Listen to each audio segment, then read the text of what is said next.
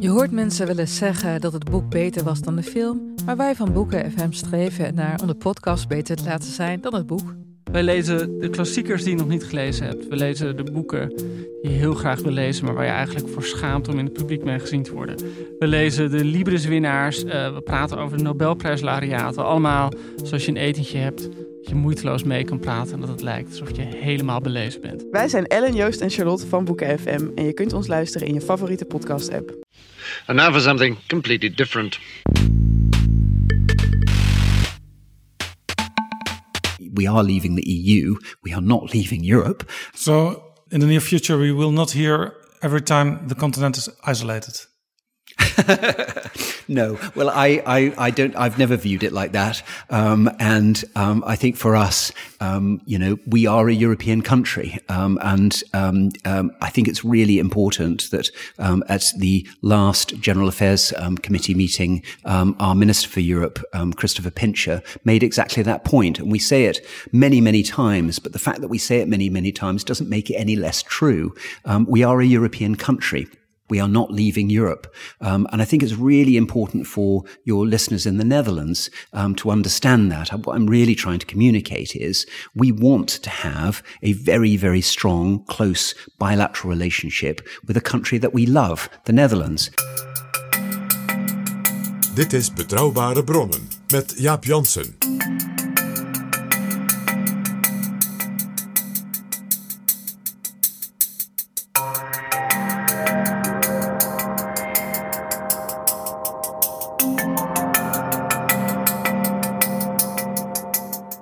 Hello, welcome to Betrouwbare Bronnen, episode 81. Betrouwbare Bronnen, or as the ambassador of the United Kingdom to the Netherlands, Peter Wilson says, trusted sources. My guest today is the ambassador. Welcome, Peter Wilson. Thank you so much. Um, it's lovely to be back. Yes, uh, I already had you as a guest uh, at episode three of Betrouwbare Bronnen in the very first weeks. Well, it's a tribute to you that we're now on episode 81 and that you're, you now have a million listeners. So incredibly impressed. Thank you.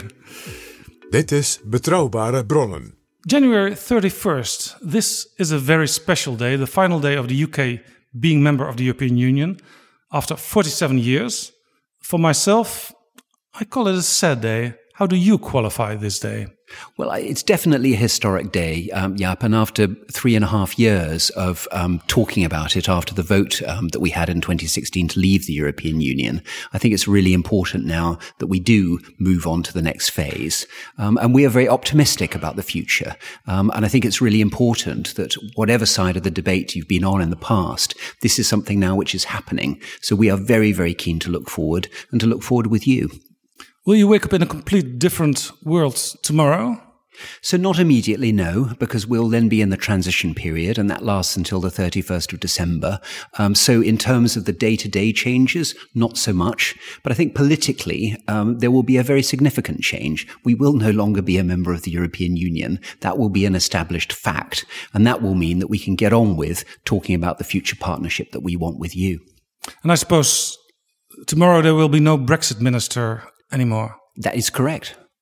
So there are going to be some machinery of government changes, and I think the government will be making announcements about more of those in the coming days. Um, but it is true um, that the Department for Exiting the EU has accomplished its job, um, and so because its job is finished, um, those people will now be doing other things and moving on to other places. Um, and the negotiation of the future partnership um, will be run by our chief negotiator David Frost, and out of Number Ten, out of the Cabinet Office, and through all the line ministries. And I understood that the Department for International Trade is the main department in this. Well, there are lots of main departments in this. So we have an important trade negotiation. We have an important um, negotiation about internal security um, and lots of other things that we also need to sort out. So really, line ministries all across um, the government will be involved um, in this very important next phase. And all this under the watch of David Frost. Yes. Um, and ultimately under the watch of the Prime Minister and our cabinet. Of course. Do you know the song 70 Million Fuck Offs by Dominic Frisby? No, I don't. um, well, at the moment, there's um, kind of competition in the UK whether the number one song in the UK charts this day, 31st of January, will be Ode to Joy by André Rieu, the Dutch André Rieu.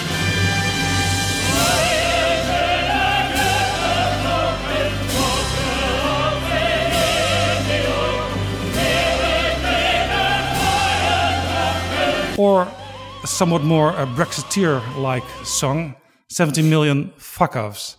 It was the greatest democratic turnout in British history. I do not scoff. And when the time came to speak, the British said, Fuck off. Fuck off. Do you have? Well, you you you never heard of uh, that song. I So really haven't. I don't suppose you. the first I'm hearing of it on your show. But I think you know uh, the Ode to Joy. So I think for, you know for for for for, me, um, this will be um, a time to be looking forward to the future. Um, um, there'll be no singing and dancing in the British Embassy here in The Hague. Um, um, we will be looking forward to the next phase. Very very keen to communicate about the partnership that we want with you. So probably less singing and more speaking from me. Yes, in this 70 million fuck offs song, s- some warnings are mentioned of Remainers and EU top people, like there might be food shortages when Brexit is there, there might be no medicine, half a million jobs get lost, a cost of 4,300 pounds to every home. All those scary things, are they still possible? We, we we don't think that's that's that's that's real. Um, in the future, um, we will be seeing um, a relationship continue um, between um, uh, groups of people who have been trading with each other, who've been communicating with each other, um, who've been um, um, finding things in common long before we both joined the European Union, and that will continue, in my view, long after the UK has left. Um, so I think that um, the uh, the sort of fears that people had. Um, what what I would say in response to that is we have shown um, that we can negotiate together. We've shown that we can reach agreements. We're leaving the European Union on the basis of an agreement, and we are seeking further agreement with you um, after we leave. But the one thing that's absolutely clear is that the transition period will end on the 31st of December. Um, that is a very, very clear date. We have some work to do um, before then to reach agreement about the future phase. Um, but it's really important that we do so. And we think both sides have got a lot at stake um, and that there's everything to be gained from reaching further agreement. And we've proved that we're both capable of doing that. Many specialists, mainly on the EU side, doubt whether the main agreement can be reached in about 11 months. So I think, in, in my view, a lot of that is um, a question of political will. Again, we've demonstrated that we are capable of having extremely complicated negotiations um, and reaching conclusions on those things. And actually, negotiators do that all the time. There is so much um, that both sides have to gain um, from um, finding ways through and f- um, from reaching agreement. Um, I think we've got every incentive to give this the kind of energy that it needs, and we are well prepared. We're ready to begin that next phase, and I believe that the European Union collectively is as well. Um, so we want to get on with it. Um, and that's the clear signal that is coming from our side. I think, you know, after three and a half years of talking um, about us leaving, um, people will be very, very eager to move on to the next phase, uh, whatever side of the argument they're coming from. Um, and that's the really important thing is that we now get on with it and we move to the next phase. Yeah. Some people in the UK dream about Singapore on the Thames. Is that a realistic view? So I don't think so at all. Um, I think on um, issues like um, uh, environmental protection, uh, workers' protection, state aid, um, actually our standards are very, very high. Um, so in many cases um, on environmental protection, our standards are higher than the average EU standard, and we will want to keep it that way. On workers' protection, this government came to power on a manifesto that promised to make Britain the best place for work in the world. Um, and on state aid, since 2001, um, we've had six state aid cases against us, compared to over 60 in Germany and over 40 in France. Um, so just in terms of our orientation as a country um, and our history, um, I think it's really important to point out that this is not a race to the bottom.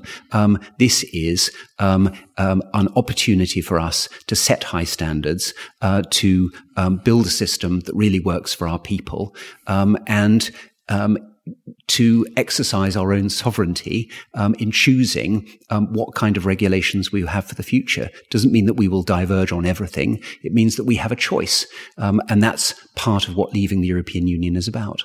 So Ursula von der Leyen, uh, when she spoke at the London School of Economics earlier this month, she warned that a level playing field between the UK and the EU will not be there when there are differences on environment rules, on labor rules, on taxation, and on state aid.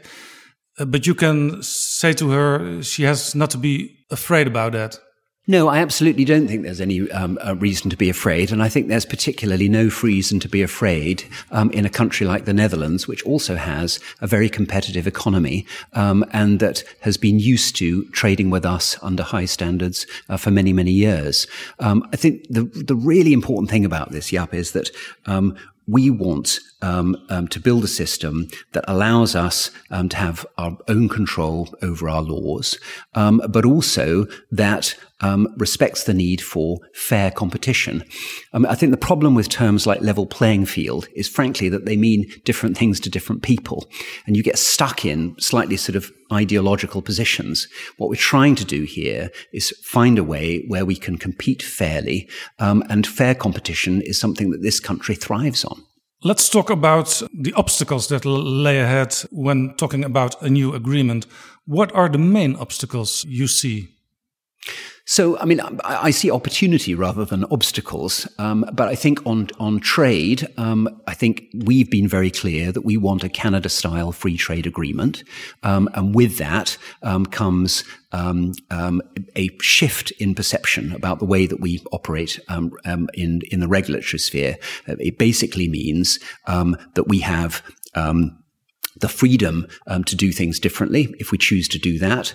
Um, it doesn't mean that we're going to want to do things differently in every single sphere, um, but the, the, basis of any free trade agreement, including the EU's free trade agreement with Canada, with South Korea, um, is that you have equivalence. Um, in other words, that you respect each other's standards and you find ways to make sure that that continues to be um, the case. Um, it's, if you like, a regulatory conversation. Um, I think in internal security, um, um, what we want to do is put the needs of our citizens first. Um, and that means looking to find ways that we can continue to cooperate and exchange um, information, despite the fact that we will be a third country. And we think that that's very much in the interests of both sides. And we think that we have a great deal to offer, and particularly a great deal to offer you in the Netherlands. And then on external security, I think the most important thing about that is we're not going anywhere. We're not suddenly going to anchor ourselves ourselves in the middle of the Atlantic. Um, we are your neighbor.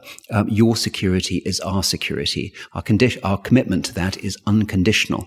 Um, and that will continue. So in the external security sphere, um, and in the value sphere, we will continue to want to cooperate with our European partners uh, to do good things in the world. Yeah. But the trouble talking about internal security is that EU security data are not easily being shared with a third country. And the UK is, from the 1st of February on, a third country. So I think there are ways to do that, and I think it's up to our negotiators to find ways um, that um, you know respect the fact that we're a third country, um, and also um, make use of um, the opportunities that we're offering um, to continue to share data. I think it's really important that we're starting from the same place. I think it's really important that uh, we declare data adequacy for the UK as soon as we leave the European Union. Our standards are obviously equally high. Um, and it's very, very important that we find a way forward because ultimately that is the best way to protect our citizens. And I think we all have a responsibility to do that. Um, that's what we're looking for. But I think it's up to you as well as up to us. So it doesn't just depend on what we want. It depends on what the 27 want too. Yes. And of course, it's in the interest of both of us to have a superb relationship on security. We, we in Holland, we can remember or I should say the Netherlands uh, nowadays. Uh, yes. in the Netherlands, uh, we remember your presentation together with the defense minister and the chief of the uh, military uh, security service when the OPCW was uh, almost hacked yes. by Russian spies. There might be some cases like this in the future, and then it's in both of our interests uh, to work together as close as possible it was it was a really important example of us standing together. But there have been other examples since. Um, I mean, let me share a couple with you. Um, so, to give you an example, on Christmas Day, one of Britain's most wanted men was arrested having his Christmas dinner here in the Netherlands through the kind of close bilateral cooperation that our, agent, our law enforcement agencies have. Um, and only last Thursday, um, three criminals were convicted in Birmingham um, for smuggling um, drugs through through chickens um, that were being um, packed in the Netherlands. Um, again, another example of something that both sides wanted to clamp down on and that we could do by working together. Those kinds of things are very, very strong indeed. Um, and the kind of close cooperation that our law enforcement agencies have, it's very clear that that's strongly in the interests of both sides and it will continue um, after the 31st of January and after the 31st of December at the end of this year too. And talking about external security, uh, defense matters, for example. Uh, nowadays, while NATO still is very important, uh, the European Union also is talking about more uh, working together on defense. And we also, seen from the European Union, uh, want to have the Brits with us because uh, you have a very strong army and, well, very high, highly high intelligence on defense. So, what does Brexit mean for defense? So uh, we've always seen the primary mechanism for, for protecting European security as NATO, um, as have you actually. Um, successive uh, Dutch governments have seen this in the same way, um, and it is it is no coincidence that um, out of the last twelve Secretary Generals of NATO, three have been Brits, three have been Dutch. Um, that's a well known fact, um, but I think that says something about the importance that both of our countries attach to that organisation. So we will continue to cooperate very tightly in NATO. as far as the European Union is concerned concerned, um, if the European Union um, is choosing to conduct operations, um, I think it's very much up to the 27 whether you want to have mechanisms that allow um, third countries to participate in that or not. Um, that is very much a matter for you. But the, the point for us is um, that we want to continue to cooperate with you on the substance. we have very similar interests. we have identical values. And these are things that really matter to us. They matter to the British people. Um, and it's something that we really do have very, very strongly in common with the Dutch. We're both countries um, that um, look out at the world. Um, we're both countries that have good armed forces. Although I have to say, I wish that you weren't 26 out of 29 in terms of NATO defense spending uh, per capita. Just had to get the one in Shame there. on us. Um, um, it, it, definitely could use with being upped. But the reason that it's important to up that um, is because the Dutch armed forces are incredibly effective. And we've worked closely together across the world, including in Afghanistan and Iraq. And it means that um, obviously we want to see more of you because you're great. Dit is Betrouwbare Bronnen, een podcast met betrouwbare bronnen. Talking about trade, I understood that the UK thinks the best agreement will be an agreement with no tariffs at all and no quota at all. Am I right? Yes, and in fact, actually, that is what both sides committed to in the political declaration. Um, and in our view, it's not only um, desirable, um, and we're both free traders. We both think that that's the most sensible way to operate, but it's also very strongly in the interests of the 27, because frankly speaking, um, the balance of trade in goods is very much in the European Union's favour. So to impose tariffs and impose quotas just doesn't seem to me to be a terribly simple, uh, sensible thing to do. And I think we can do better than that. Tariffs and quotas are not a particularly good way of managing trade flows. They're not efficient. Um, and that's why when the European Union has negotiated free trade agreements with um, Canada, with South Korea, um, there is hardly any tariff component at all. Um, it's just an old fashioned way um, to manage trade. That's also um, why we call it a free trade agreement. Exactly. so you're pro free trade, we're pro free trade. the balance of trade and goods is in your favor. putting in tariffs and quotas just doesn't make a hell of a lot of sense. So um, we will obviously need to work through the detail of what that means. Um, but from our point of view, um, there are better ways to manage trade than tariffs. Yeah. There's an argument at the moment about fishery. The Prime Minister of Ireland, Leo Varadkar, says we want the UK to open its coastal waters to the EU. Otherwise, you, the UK, could lose access to European markets because he also says 70% of the fish the UK sells, it sells into Europe. So, I mean, I think that, that, you know this is this is one of those fundamental points about the change when we leave the European Union. We will obviously take control of our own coastal waters. That's normal and natural, of course, and it's the it's the automatic consequence of of leaving the EU. Um, so, on that basis, um, we will want to negotiate the future. Um, and that is going to be for our negotiators to sort out. But I think in terms of this, it's really important. We are, we have been very clear, and I think actually the European Union is sending the same signals to us, which is there's no point in sequencing these negotiations. In other words, fish first. Um, it's really important um, to do these things together. Um, we have a lot that we need to do um, to put them all together as quickly as possible, um, to come to an agreement as tidily as possible, and then to move forward after the 31st of December December into a new partnership um, after the end of the transition period. So I, I, absolutely believe that it is possible to do that. Um, the key component of this is not time; it's political will. What is more important for the UK, a good new agreement with the European Union or a good new agreement with the United States? I would say this, wouldn't I, Jaap? But the answer is both. Um, the European Union is our biggest trading partner, so it is absolutely important to us um, that we negotiate a good agreement uh, with you, and that is what we want to do. Um, it's also important to us that our biggest single country trading partner is the United States, um, and traditionally our trade flows with the United States have also been high. Um, so we want to do both. Um, there's no reason why we shouldn't do both together. And um, both the European Union and the United States are saying, obviously, um, that you want to do these deals with us. Um, the more free trade deals we have, the more free trade there is. And in my view, ultimately, therefore, the better for both of us. Which agreement will be there first? The one with the US or the one with the EU? In terms of who gets there first, um, I think that's as much up to you as it's up to us.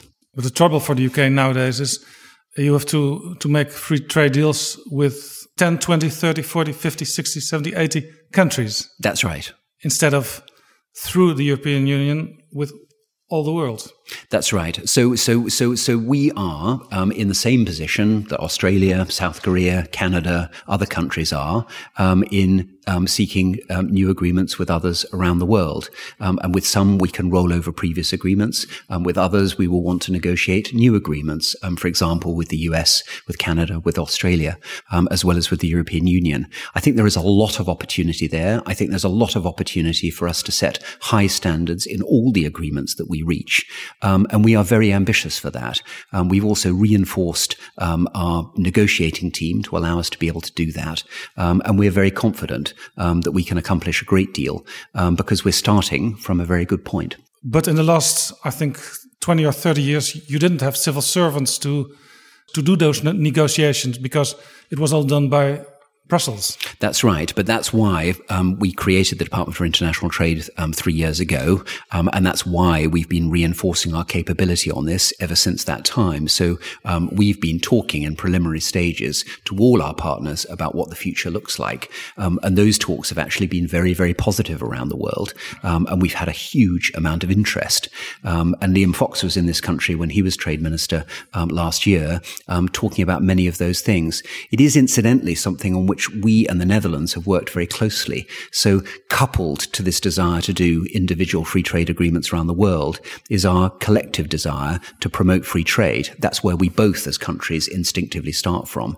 And actually, the Dutch and the Brits have had a very, very close alliance on free trade around the world. Um, and we will, in my view, have a very, very close alliance, you as part of the EU, us as an independent country in the WTO going forward. There is a huge amount of work to do in that body um, and it's work that we will want to do with you. The US Commerce Secretary Wilbur Ross says Britain should find it easier to strike a new deal with the US than with the EU because our economies are much more similar. Is he right? So that is a very good question to ask, uh, Jaap, um, and you wouldn't expect me to answer it. Um, I am delighted that Wilbur Ross um, um, um f- uh, feels that way. Um, I absolutely think that we've got opportunities to do a good free trade deal with the US, but I also think it's important to do a good free trade deal with you. We don't, we absolutely don't view that as an either or. we view it as a both. both are really important for us, and I think both are very, very achievable when you expect a level playing field between the UK and the EU, you also expect more or less on most of the things uh, the same rules. But I heard the governor of the Bank of England, Mark Carney, saying Britain must not tie its hands by accepting EU rules on the City of London after Brexit.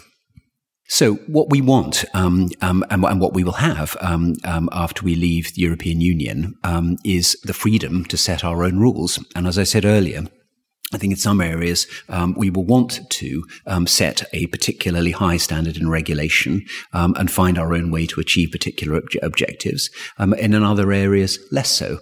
But the key thing is that is and will be our choice.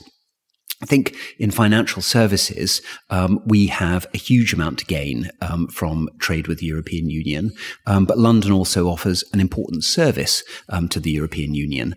Um, you know, we are the major um, financial centre in Europe, and we will remain so. So in trying to work out a way in which we can cooperate with the future, uh, for the future, we need to find a way that um, gives you the safeguards that you want, um, but also allows us to set um, really dynamic standards um, that keep pace um, with um, change in financial services around the world, and they move very rapidly. And I think that is actually in Europe's collective interest, because otherwise that trade doesn't shift to other parts of Europe. It shifts to New York, or it shifts to Singapore, or it shifts to Hong Kong. Um, and that, in my view, is actually not in Europe's collective interest. Um, and in that sense, um, it allows me the opportunity to say we are leaving the EU. We are not leaving Europe. Um, so in that sense, um, we have a European interest um, in keeping um, a major financial center here rather than see it shift to the east or shift to the west. So in the, in the near future, we will not hear every time the continent is isolated. no, well, I, I, I, don't. I've never viewed it like that, um, and um, I think for us, um, you know, we are a European country, um, and um, um, I think it's really important that at the last General Affairs Committee meeting, our Minister for Europe, Christopher Pincher, made exactly that point. point, and we say it many, many times. But the fact that we say it many, many times doesn't make it any less true. we are a European country. Um, we are not leaving Europe. Um, and I think it's really important for your listeners in the Netherlands um, to understand that. What I'm really trying to communicate is we want to have a very, very strong, close bilateral relationship with a country that we love, the Netherlands. Um, we have so many interconnections. Um, our people, our culture, our sport, um, families who are completely intertwined. it is a very, very unique relationship, this relationship but it's also one because we are changing the way we relate to the European Union, where we recognize that there is work to do because we're used to interacting through the European Union. We will now be interacting bilaterally, but it doesn't mean we want less interaction. It just means that the nature of some of that interaction will have to change. Yeah. Since you started as an ambassador uh, in Den Haag uh, two and a half years ago, uh, you were mainly occupied by Brexit matters. Um, what will change in your work uh, from the 1st of February on? So actually, from the from the get go, yeah, one of the reasons why my job is um, so interesting is because there are so many different aspects of it. Um, so um, um dealing with us leaving the European Union has been a big part of, of my work, but actually some of the multilateral issues that we've been dealing with, including combating chemical weapons, including um, reform in the International Criminal Court and the vital work of the international courts in this city, um, and including some of the issues on which we are globally engaged, like MH17, um, a wider policy towards Russia, our cooperation through the G20. Um, these kinds of things have also been important components of of my job. So I think in the next phase, um, for me, a major priority will be developing this bilateral relationship between us, redefining the bilateral relationship between us, um, so that we are able to continue to cooperate, despite the fact that one of us will be out of the European Union and the other one will be inside the European Union. I think that creates opportunity for both of us. So While I'm will- on the subject, so there, there oh, will I not be a beg your pardon. vacuum in your life from There will definitely not. on. There will definitely not be a vacuum in my life. Um, this is a country that keeps us in the embassy very, very busy. Um, I have an incredibly hardworking and wonderful team, um, and one of the reasons why this is exci- exciting is because there's so much happening in 2020. So if you look at some of just some of the sort of simple bilateral things that are happening, which get me excited in the coming year, we've got the Invictus Games, which are taking place in The Hague in May. They're incredible games. Is, is, is uh, Prince Harry, or as we call him now, Harry, Yes. also with the Invictus Games Yes, um, my understanding is that Harry will be coming out. He's, he he came out last May. He came out the May before. He's really really committed to these games, um, and um, it's a really important opportunity for veterans to take part in some really incredible sport, and it's going to be happening right on our doorsteps. Yep. So that's an incredible opportunity. Um, and I think the other thing that, that, that Harry himself says is that it's it's it's not about him. Um, it's about the athletes. Um, he's the first person to say that. Um, so um, he has absolutely focused attention on these amazing people and the incredible sport that they do, um, and their extraordinary stories of heroism. Um, but the games is about those people, um, and that's where he would want the focus to be. Another amazing thing that is happening um, later this year is there will be a big ship's visit um, taking place um, um, in the early summer. In Rotterdam, um, HMS Elizabeth is going to be coming into the harbour. Um, that will be a huge, huge um, marking point, and it will also be a symbol of the defence cooperation between our two countries. And then we are both countries in the autumn that have major um, climate summits. So you are holding an a global adaptation summit in October. How does the world deal with changes to the climate? How do how does the world prevent um, floods, prevent droughts? And we are hosting the next round of the UN process, COP26 it's called, um, in Glasgow in November. So again, there's a lot of bilateral cooperation to make those two events flow into each other that is part of the way that we both operate in the world as forces for good. Talking about climate, of course, there's a European Green Deal. Will the British policy in the next few years uh, differ very much from that European deal? Sorry, in which sense, yeah? Well, the, the European Union has the European Green Deal. And I, I know the UK also thinks of, of climate change as a very big problem and wants to cope with it. Can Europe and uh, the UK uh, work together closely also on this matter in the next no thanks next few That- years? i mean that's a really good question and and and and, and thank you for making it so clear i think the, the point about this is um, we will both want to be um, standard setters for the rest of the world, um, high standard setters um, in what we do to combat climate change. I mean, we are very, very proud of being the first nation in the world to legislate against net zero by 2050. Um, the European Union is absolutely um, wanting to do the same thing. Um, we are very proud of the fact that actually on environmental standards, as I mentioned earlier, we're higher than most countries in the European Union. And if there's going to be any competition, it'll be friendly competition that is a race to the top. Um, so I think that is something that Frans Timmermans will be very happy about. so there um, can also be some uh, peer pressure from each side. Exactly, exactly. Um, and it'll it'll be good. It'll be good kind of friendly pressure. Um, but we both um, will be performing to high standards. We both will be setting an example for the rest of the world, um, and we will both want to cooperate together in the rest of the world to help others meet those standards too. Yeah. Working towards Brexit, there were many questions about, um, well, the freedom of uh, Dutch citizens living in the UK, UK citizens living in the Netherlands. Is that problem solved? Because we're leaving the European Union on the basis of a, an agreement, the withdrawal agreement does deal with citizens' rights. Um, and that means that for the 46,000 Brits who live in the Netherlands and for the more than three times that number of Dutch citizens who live in the UK, they can be very confident about their rights going forward. Um, it's been a really important part of my job um, to communicate with um, the many Brits who've made their lives here and who make a massive contribution to Dutch society, which your government has actually always been really nice about acknowledging. Um, and one of the things that I do want to recognize is that for every individual person and their families, um, these things have a massive impact um, and they hit different people in different ways. So we've been trying to get out and talk to as many people as we possibly can, but we've been doing it, and this is the real point I wanted to make. Yeah, we've been doing it with the Dutch authorities. So the IND and the Ministry of Foreign Affairs have stood alongside us in every single meeting that we've had around the country to make clear what the deal is for Brits who want to make their lives or continue to make their lives in the Netherlands. And the basic message is a very simple one, which is that for those who are already here, things will not really change. Um, and that message of reassurance by the Dutch government has been really, really important for the Brits who live here.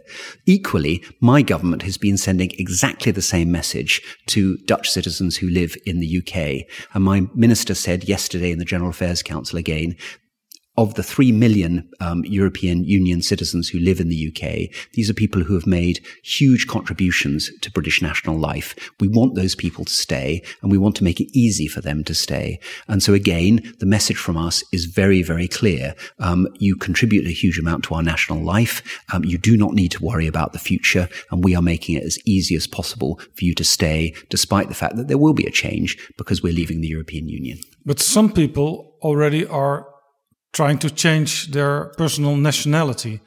Do I understand you in the right way that that's not uh, necessary? So, I mean, I thought, look, this is this is a very, very personal choice for individuals. All I'd say on that is, my country is a country that does not have a problem with dual nationality. Um, um, I understand. So it's the Netherlands that's. I understand. Well, and I understand that there is there is a there is a different um, um, um view of that here, um, but for us, it, dual nationality is not a problem. I think probably I should leave it at that. Another question. Has Britain, now Brexit is finally there, more self confidence than, let's say, five years ago? Well, I think there is a huge sense of optimism and energy um, in the country at the moment. Um, and I also think that um, whatever um, one's view at the referendum in 26, uh, 2016, um, there is a collective desire to get on with it um, in the UK. we have a huge amount going for us as a country. we are a pretty self-confident people, I hope in a nice way. and we have, we feel that we have a lot to give, um, as well as a lot to gain um, from being um, a global, outward looking um, nation. It is absolutely vital to us that we preserve strong relationships with our European partners. And as I said earlier, those are personal, um, they're multifaceted, um, and they're very, very deep, and they're historically significant as well. Um, we absolutely want to preserve that. But one thing that you and we have in common in the Netherlands and in the in the UK is that we're both outward looking. We both recognise that there's a wider world out there. We're both by our nature traders and adventurers, um, and we should be going out out into the wider world um, and doing things together. Um, we have done so many times in the past. Um, and in my view, our best years are yet to come. Was it sometimes from 2016 on a nightmare, of this whole process?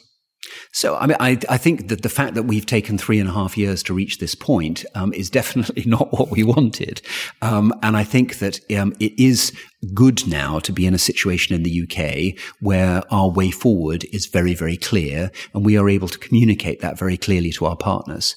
Um, so we have a government with a very clear majority of over 80. Um, we have a united cabinet. Um, we have a very, very um, um, clear um, set of uh, objectives for the next phase of this negotiation. and I think that makes us easier to negotiate with for you. Uh, so I absolutely feel um, that we're in a phase where we can move through this much more quickly than we did through the last phase. Um, I mean, the fact of the matter is, on Friday we will leave, um, and that changes things. Um, and so, from that new starting point, I think we will be able to do great things together. Yeah, for the Dutch it sometimes was a nightmare. Uh, the foreign minister, Stef Blok, introduced a Brexit puppet, a blue monster. He did. And your newspaper, The Guardian, called it Project Fur, like Project, Project Fear. did you met did, did, you meet that blue monster yourself? I have never actually met the blue monster, um, but all I'd say about the blue monster um, is he's yesterday's monster. Um, today, um, we are looking towards the future, um, and the future partnership is not a blue monster. The future partnership is a bright and shiny thing, um, and it's the thing that we need to create together. and I really do, do see huge opportunity in that. Frans Timmermans, the Vice President of the European Commission, on Wednesday said to the British people, You are always welcome to come back to where you belong. Well, look, seen from his point of view, um, I think that's that's that's uh, that's an expression expression of friendship which I appreciated. Um, I think that the, the, important thing for us is that we've made a decision. Um, it's an important decision. Um, we now need to move on to the future, um, and what we need to do together is build a practical future partnership. Um, and I feel very very strongly in the people that I talk to from business, from government, citizens on both sides that there is an enormous amount of good will to create that kind of future partnership. We will be out, you will be in, um, but the future um, is not yet written, um, and it's up to us to write that together. Thank you very much, Peter Wilson, for having this conversation. Thank you so much.